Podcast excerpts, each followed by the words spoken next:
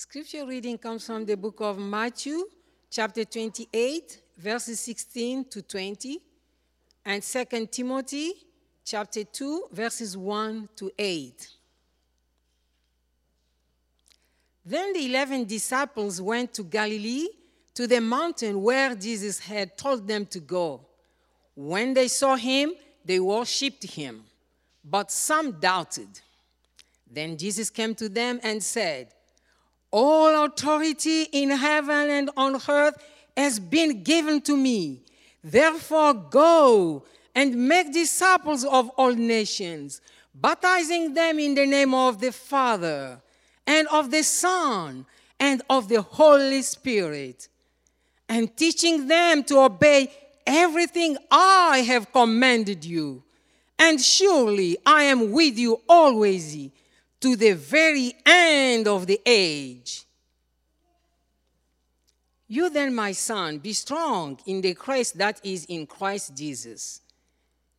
And the things you have heard me say in the presence of many witnesses, and trust to reliable people who will also be qualified to teach others. Join with me in suffering like a good soldier of Christ Jesus.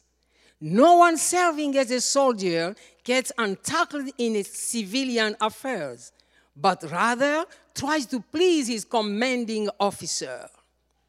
Similarly, anyone who competes as an athlete does not receive the victor's crown except by competing according to the rules. The hardworking farmer should be the first to receive a share of the crops. Reflect on what I am saying, for the Lord will give you insight into all this. Remember Jesus Christ, raised from the dead, descended from David. This is my gospel. The word of the Lord. Thank you, Annie. Uh, for those of you that have been with us uh, over the last several weeks, uh, really since we began uh, several weeks ago, we have been taking a look at who we are as a church. Uh, and over the first couple of weeks, the way we did that was to take a look at our vision statement, which is to know and show the love of Christ. and then last week, we shifted gears a little bit by looking at how we will go about prayerfully uh, accomplishing that uh, vision by looking at our core values as a church. Uh, last week, we took a look at the core value of personal conversion. Uh, this week, we're going to consider our second core value, which is that of spiritual formation. Uh, and uh, for those, uh, maybe you've been around uh, the church world uh, a while, a similar term might be discipleship. Uh, let me explain to you what we mean by spiritual formation by just reading for you the actual statements that you can find on our website along with all the other core values. But simply this that we are a church that desires to see people grow in their relationship with God and others through engagement of spiritual practices, relationships, and callings that we might discover how the gospel impacts all areas of life. And today we're going to do something that might be a little unusual for us, but we're going to understand a little bit about this idea of spiritual formation by looking at two passages, uh, those that were just read. First, you have Matthew 28, which gives us this imperative, this command for spiritual formation. It's really a command of Jesus to be both a disciple of Jesus, but also a discipler. We'll, under, we'll unpack that a little bit. Uh, and then also, you have 2 Timothy 2, which gives some really practical realities of what it means to be both a disciple and a discipler. And so, to help frame these thoughts, uh, let's just consider a few things together today. Uh, first, we're going to consider the call of a disciple. Uh, then, we'll look at the cost of the disciple. And finally, uh, the joy of the disciple, all of which will help us understand a bit more what we mean by spiritual formation. So, first, the call of a disciple. Uh, Matthew 28 are some of the final words of Jesus. Uh, these were words that he felt were most important to leave with those that had been following him. Uh, let me reread for you uh, just particularly verses 18 and 19. Then Jesus came to them and said, All authority in heaven and on earth has been given to me. Therefore, go and make disciples of all nations baptizing them in the name of the Father and of the Son and of the Holy Spirit, and teaching them to obey everything I have commanded you. Now, this passage here in Matthew 28 is famously known as the Great Commission. Uh, and there's really three major things there that Jesus is calling his disciples uh, to do. He calls them to make disciples, to baptize, and to teach them to obey. Now, if you've been, if you've been with us here at uh, REH for a while, uh, we've considered how this passage has actually been used in incorrect ways over the course of church history. Specifically, too often, this passage here in Matthew 28 uh, has been used to essentially truncate the gospel to the gospel solely being about the conversions of people without presenting the gospel as this holistic redemption of the cosmos that everything gets wrapped up in nothing more than conversion. And while conversion is good and right, and we looked at last week why that is a core value, we believe in personal conversion. The gospel speaks far more than, than to just the individual, but impacts the cosmos. And so we've looked at, over the course of those weeks, um, how to look at this Great Commission differently. And I want us to really emphasize how Jesus calls his disciples to accomplish this Great Commission. It's not just about personal conversions, as may have been um, considered that way in the past, but Jesus is calling his disciples to make other disciples, to welcome them into the church, and then to teach them everything that they have learned from him. Now, they have learned much from Jesus. And that was like the ultimate seminary degree right? To spend three years with Jesus. I will give up all of my degrees for three minutes with Jesus, let alone three years with him. Now, the disciples, they knew a lot about what Jesus had not only done for them, but what Jesus was calling them to do, calling them to be.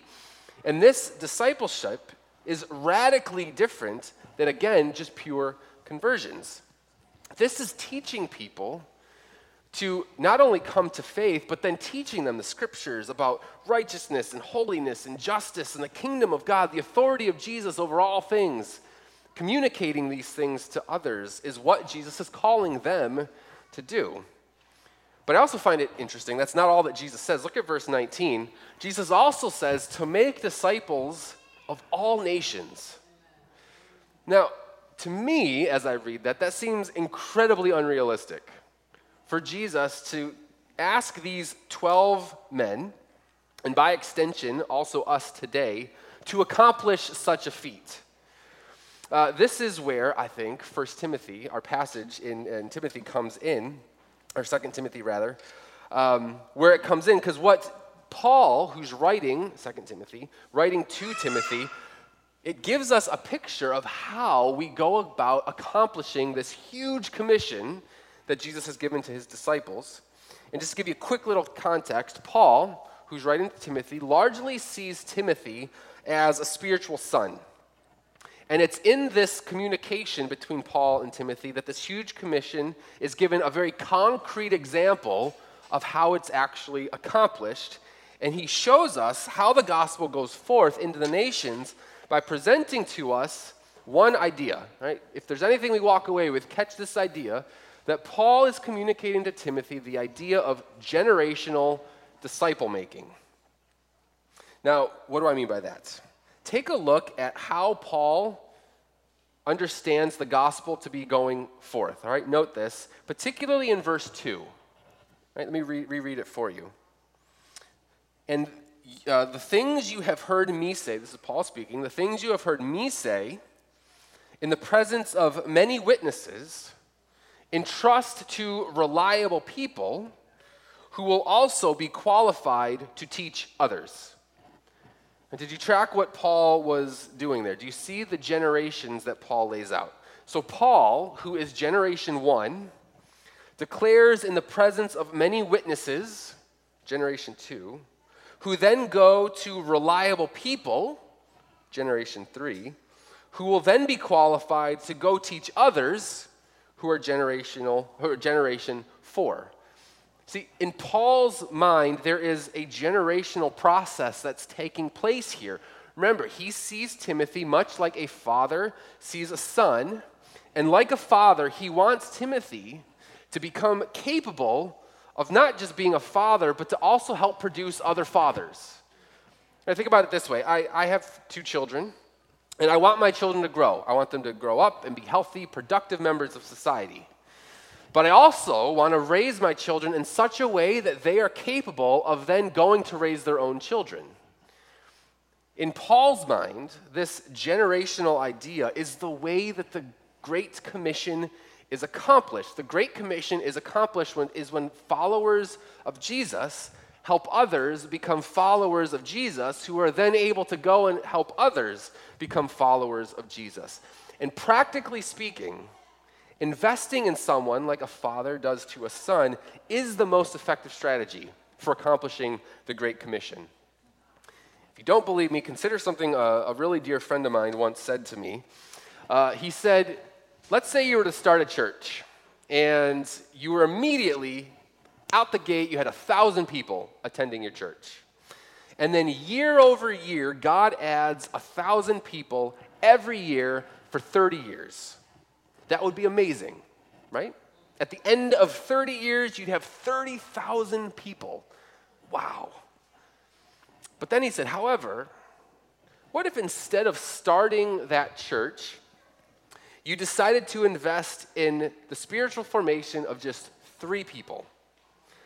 But you were to do it in such a way that you were able to help them then go do the same with another three people each, who then could go and do that same thing with three people, and so on and so on. Over the course of that same 30 years, you would not have thousands of people. No, no, no. You'd have billions of people. Now, of course, that is a bit idealistic and grandiose, I realize, but there's something to it that the Great Commission of Jesus to disciple the nations is possible when Christians approach it like Paul does here in 2 Timothy 2. And this means, Redeemer East Harlem, if you are a Christian here today, the Great Commission does not happen without you. It does not happen with all of God's people rallying around this idea of investing in other people so that they become fully developed followers of Jesus. Now, as a church, we certainly believe in the necessity of an organized group of people, of an organized body. The church, uh, as an institution, is an important part of a person's spiritual formation uh, with ministers and elders and services and preaching. All these things are important. However, we could have the greatest preaching the greatest services that the world has ever known, but if we don't, all of us together, help make disciples who make disciples, we've failed. Because nothing compares to individuals personally investing themselves in the work of others, in the discipling work of others. And something else I find really interesting about this passage in Matthew 28 Jesus tells them to go and make disciples of the nations. And usually, when we think of discipleship, uh, if you've been around the church, it usually has to do with like discipling a Christian. But what's interesting about this passage is that he calls them to go into the world where they're the only Christians that are going out, that are there. And there's something to that. There's something to going to make disciples in such a way that evangelism, or this idea of telling people about Jesus, is very much intertwined with discipleship. And I draw this out because when discipleship happens, there ought to be some kind of spiritual formation that's happening in a person's life even before they've had a personal conversion solely because of the fact that there's some kind of uh, spiritual formation that's happening. People ought to have had some kind of encounter with Jesus simply by knowing a Christian. It's interesting to me that there really can be a discipleship happening even before someone comes to faith in Jesus. And so, if you're a Christian, I want you to know that you and I, all of us, are called to be spiritually formed, to be growing as disciples of Jesus, and we are also called to journey with others so that we are seeing disciples made. And that is how the Great Commission is accomplished ultimately. So that's the call of the disciple to be a disciple and also to make disciples. But Paul's next words here show us why this is actually a very challenging endeavor. I could imagine that some of us can imagine some of the reasons why this would be challenging to both be a disciple and a discipler. So let's look at the cost of the disciple. And let's specifically look at verse 3. So in verse 3, Paul, after he lays out this whole generational idea, he immediately follows it up with this statement. He says, Join me in suffering. Now, to me, that's not the greatest way, uh, right after making a pitch for disciple making and spiritual formation, uh, to say, listen, what I'm asking of you, it's going to really make you suffer. Um, if any of you are advertising people, you could maybe help Paul on how to pitch an idea. But why is disciple making a call to suffer? Well, it's because being a disciple of Jesus, one who is being formed and helping others be formed, it's costly. Paul and Paul draws on three analogies to explain what the Christian life should look like, each of which could totally be a sermon unto itself. I will save you uh, long expositions on these, but let me give you the thrust of each one of these uh, little analogies that Paul gives us. So, uh, to describe what a Christian life is like, verse 3 and 4, Paul describes it as being like a soldier. He says, No one serving as a soldier gets entangled in civilian affairs, but rather tries to please his commanding officer. You know, the life of a soldier is one of great discipline and alertness. A soldier is singularly focused on accomplishing the mission set forth by his commanding officer. So, it's like a soldier. Another example Paul gives is that it's also like being an athlete, there in verse 5. He says an athlete does not receive the victor's crown except by competing according to the rules. In other words, a successful athlete always obeys the rules. Obedience to the rules is not an option for the dedicated athlete. And then you have the final one there in verse 6, where he says that it's like being a farmer. I mean, what is the life of a farmer? It is a life of patience and diligence and even humility. It is hard work sometimes to yield, uh, to, in order to see fruit yield, and because sometimes you don't see fruits come. It's often a thankless and invisible job. You know, we all know famous athletes and soldiers. Um, I'm wondering, do you know any famous farmers? Probably not. It's often a thankless, invisible job. And so, what Paul is saying to his spiritual son, Timothy, to be a follower of Jesus is to be a singularly focused, dedicated, obedient, diligent, and faithful person to Jesus. Following Jesus is not a casual thing, it is an all consuming thing. Dietrich Bonhoeffer, in his famous book, The Cost of Discipleship, when he's thinking about what it means to follow Jesus, he says that when Christ calls a man, he bids him to come and die. It is a big deal. It is an all consuming thing to follow Jesus. And with regards to disciple making and spiritual formation, the call is to walk with others as they grow in being singularly focused, dedicated, obedient, diligent, and faithful. I want to just stop there for a second because I don't think we can pass too quickly past this idea and the significance of it. Uh, because specifically, the call to follow Jesus and the call to bring others along as well, again, really does require the totality of a person's life. I mean, verse 9, Paul is describing him, himself being in chains as a result of this work that he's doing. And he's warning Timothy to not be surprised if something were to then happen to him. Paul, again, sees himself as a father training up a son, and any good father makes clear to their son the potential suffering that is to come. Uh, a while back, I was um, walking around just the neighborhood near my apartment, um, and there was a. I was walking behind a, a black father and his son, and that'll be important uh, because as they're walking, they're talking to this woman, this other woman that's with them, and I hear the son say to this woman, uh, I want to be a lawyer. And the father then grabs his son and says, We're going to make that happen, son. And then he turns to the woman that's there with them and he said, You know, I'm hard on him. But I'm hard on him because I want that for him. I want him to be that lawyer. But it won't be easy. I know too well what life is like for a young black man. And so I'm tough on him because the world is not going to be kind to him. I want him to be prepared. What was interesting is I'm just observing this, listening to this conversation, and it's, it stuck with me. Uh, and it stuck with me, and it, it struck me for this reason that a good father always makes clear to his son the hardship that he will potentially face and endure. And this black father knows the struggles of his black, that his black son will face as a young black man. And so, out of this love and affection that was clearly visible as, he, as his son buried his head in his dad's arms, he let him know this. He wants him to know the struggle.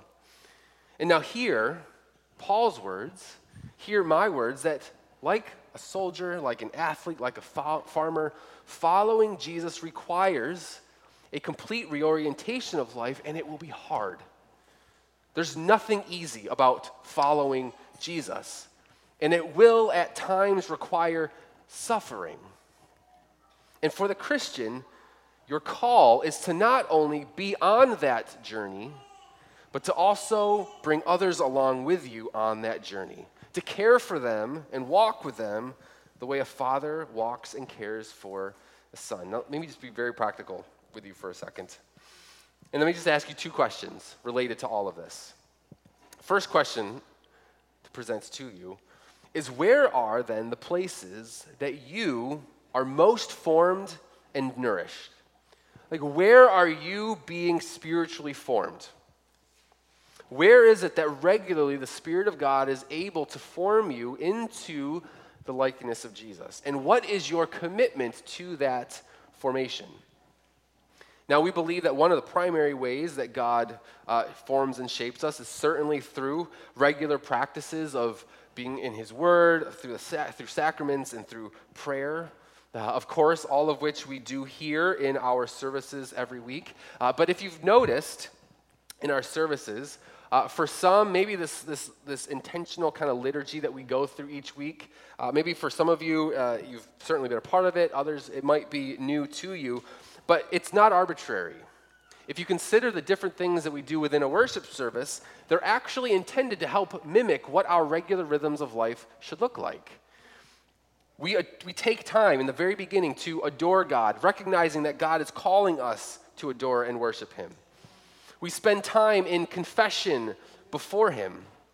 We are encouraged when we hear of the forgiveness that God brings. We praise Him and we pray through the Psalms. We pray together and we bring to Him the needs of our world and our nation and our church and our city. I mean, all of these are not rhythms, or arbitrary. They ought to be rhythms for our lives every day. And so, as an encouragement to you, take the bulletin home. You know, if you need these good, healthy rhythms of how do I come before God regularly in a rhythm that is spiritually forming to me, take the bulletin home and use that as an opportunity to just be thinking through how I can be coming before God regularly to be spiritually formed. You know, another thing that we do that we believe is that this formation happens through community. And so, one of the ways that we uh, attempt to do this is by our gathering on Tuesday night. It's the very reason why we gather on Tuesday night, because it gives us an opportunity to continue this conversation about how we are spiritually formed, how we ought to be living our lives in response to what we hear. We pray together, and over time, we're shaped by these things. It's part of the spiritual formation. So, again, I ask you, how are you regularly being formed and nourished? But then the second question, that has to do with being a disciple and how to become more and more of a spiritually formed disciple. But the second question I'd ask you is Are you being formed and shaped in such a way that now you are able to go and help others on that journey? Are you helping others in their own spiritual journey? Are there people that you are regularly investing in, whether they're Christians or not, regularly helping them on their spiritual journey? And that does not have to be complicated. You know, to do so is to do things like are you praying for others? Are you showing them the love of Christ regularly? Are you engaging with them in spiritual conversations and what the most important things in their life might be? Are you communicating the hope that you might possess as a result of your own ongoing formation? Are there people that you've intentionally considered to be your son, so to speak, those that you desire to invest in? If you're a Christian, we all have people that we can be doing these kinds of things with. So, being a spiritually formed disciple, let me recap quickly, means that we are committed to learning and growing to give our whole lives to Jesus. But it also means that we are willing to help others do the same. And as we do this, it becomes a complete orientation, reorientation of our lives. But then, of course, that, that brings us to just this final thought. You know, why would someone do that? Right? I just, I just un- unpacked a lot. I just asked a lot of myself and all of us here. And some might be thinking that this is why Christianity is crazy. That it's far too much for anybody to commit to. It's way too radical. This whole idea of reorienting your entire life around something and then asking other people to do the same. But here's the thing whether you are a Christian or not, everybody in this room has given themselves completely and fully to something. We all have. And whatever it is that we've given ourselves to, it often requires full dedication and maybe even suffering in order to achieve. So the question then is well, then what does that thing ultimately offer you? Right? What does that thing do for you? What has it given you? And what I want to do, lastly, for the next few moments, is just give you the Christian perspective on why giving ourselves fully to this call of being spiritually formed and also helping others be spiritually for, for, uh, formed is truly a joy. The joy of the disciple. Uh, consider Paul's train of thought here. So he's essentially said that as you are being spiritually formed as a disciple, you're also bringing others along so that they can be spiritually formed. It's going to be hard, it's going to be costly. But in the midst of this, in verse 8, he says, Remember Jesus Christ, risen from the dead, the offspring of Eve, as preached in my gospel now, that reminds me of some later thoughts of Paul in chapter 4, where he says this. Let me just read this for you in uh, chapter 4, verse 6 through 8. He says, For I am eagerly, I'm sorry, for I am already poured out like a drink offering, and the time for my departure is near. I have fought the good fight, I have finished the race, I have kept the faith. Now, there is in store for me the crown of righteousness, which the Lord, the righteous judge, will award me on that day. I mean, what is it that made Paul's suffering worth it? Why did he pour himself out? Why did he fight the good fight like a soldier, or finish the race like an athlete, or keep the faith like a humble farmer? It was because he remembered the risen Jesus his king, his Lord. It was all worth it because, as he says in chapter 4, he knows the extent to which this pleases his king. And the upshot of all of this is that Paul does all of it for Jesus' sake because he knows what Jesus has done for his sake. I mean, hear me. Jesus calls his followers, yes, to be singularly focused soldiers, obedient athletes, humble farmers. But why? Why does he call his followers to do that? He calls them because, like a singularly focused soldier, Jesus was committed unto death to accomplish the mission of saving his people. He was, uh, he was um, committed to the complete destruction of sin and death. He accomplished that which his Father had set out for him to do. Jesus, like an athlete, obeying the rules. Jesus obeys the Father perfectly. And he does so on our behalf. He was perfectly obedient for us so that we might become the righteousness of God. Jesus, like a farmer, he humbled himself by going to the cross that we might see new life birthed from death and from his resurrection. So not only was Jesus, this faithful servant of the Lord. But the other thing that strikes me is that Jesus also embodied what it meant to now be sent. You know, God is so serious about this idea of generational discipleship that he gave us the perfect example of what it means by literally sending his son. He came for us, he came for us. And the joy of the disciple is being spiritually formed so that we can be with Jesus, that we might be like Jesus. And as a result, then giving ourselves completely and fully is not some obligation, but it's an endless joy. And when we participate in spiritually forming others, we are literally reflecting the posture of God the Father in how He sent His Son.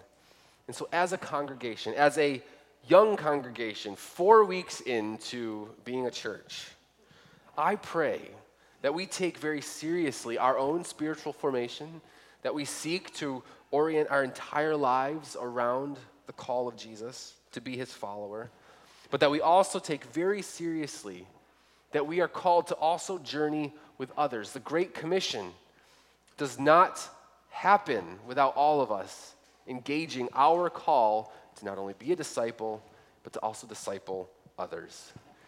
Let's pray. Father, we thank you for the fact that you sent your Son, that he has come and he has accomplished everything that was necessary, that he truly was uh, like that soldier, like that athlete, like that farmer. Uh, and he was all of those things for us on our behalf. And God, as we have now, uh, for those that have put our faith in Jesus, as now we, as we are your own, as, and as now uh, we are being spiritually formed by the work of your Spirit, uh, God, I pray that you would make us more like Jesus, but that you would also help us to bring others along, to do what is necessary to see others grow in their relationship with Jesus as well. And we trust that as we do this together, as we do this as a church community, uh, that you will accomplish your great mission which is to seek and save the lost, uh, that people might come to know you in a real, life changing kind of way. Would you give us the privilege of seeing that happen? We ask all this in Jesus' name. Amen.